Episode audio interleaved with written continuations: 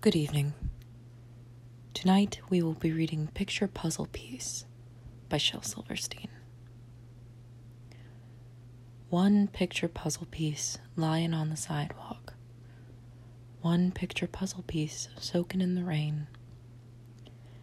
It might be a button of blue on the coat of the woman who lived in a shoe. It might be a magical bean, or a fold in the red velvet robe of a queen. It might be the one little bite of the apple her stepmother gave to Snow White. It might be the veil of a bride, or a bottle with some evil genie inside. It might be a small tuft of hair on the big bouncy belly of Bobo the Bear. It might be a bit of the cloak of the Witch of the West as she melted to smoke. It might be a shadowy trace of a tear that runs down an angel's face. Nothing has more possibilities than one old wet picture puzzle piece.